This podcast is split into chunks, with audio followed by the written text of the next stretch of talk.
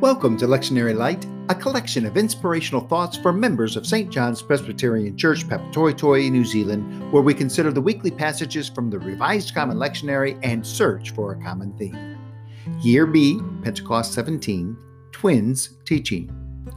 The book of Proverbs ends with a summary of its teachings. Throughout the book, wisdom was personified by two women. One was wise and the other foolish. The personification of wisdom grasps and holds the attention of the reader. It also elevates women to a position of power, holding influence over the affairs of a state, economy, and household prosperity.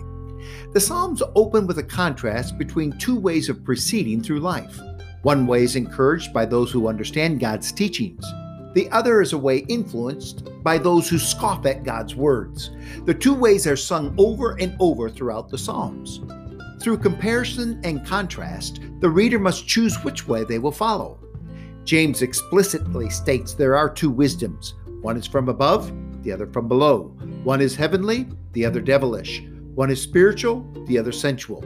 Your conduct will demonstrate the type of wisdom you follow.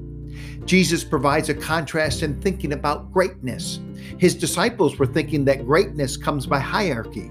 Jesus taught it comes from servitude. He illustrated the point by taking a child and putting it into his arms. Your attitude and treatment of the vulnerable illustrates your treatment of Jesus. It is not how much you know of Christ's teaching or how long you have served in the church. Greatness is achieved by receiving the vulnerable in Christ's name. Thank you for listening to Lectionary Light. Be sure to follow us and not miss any in this collection of inspirational thoughts. You can learn more about St. John's Papatoetoe by visiting our website at stjohnspapatoetoe.org.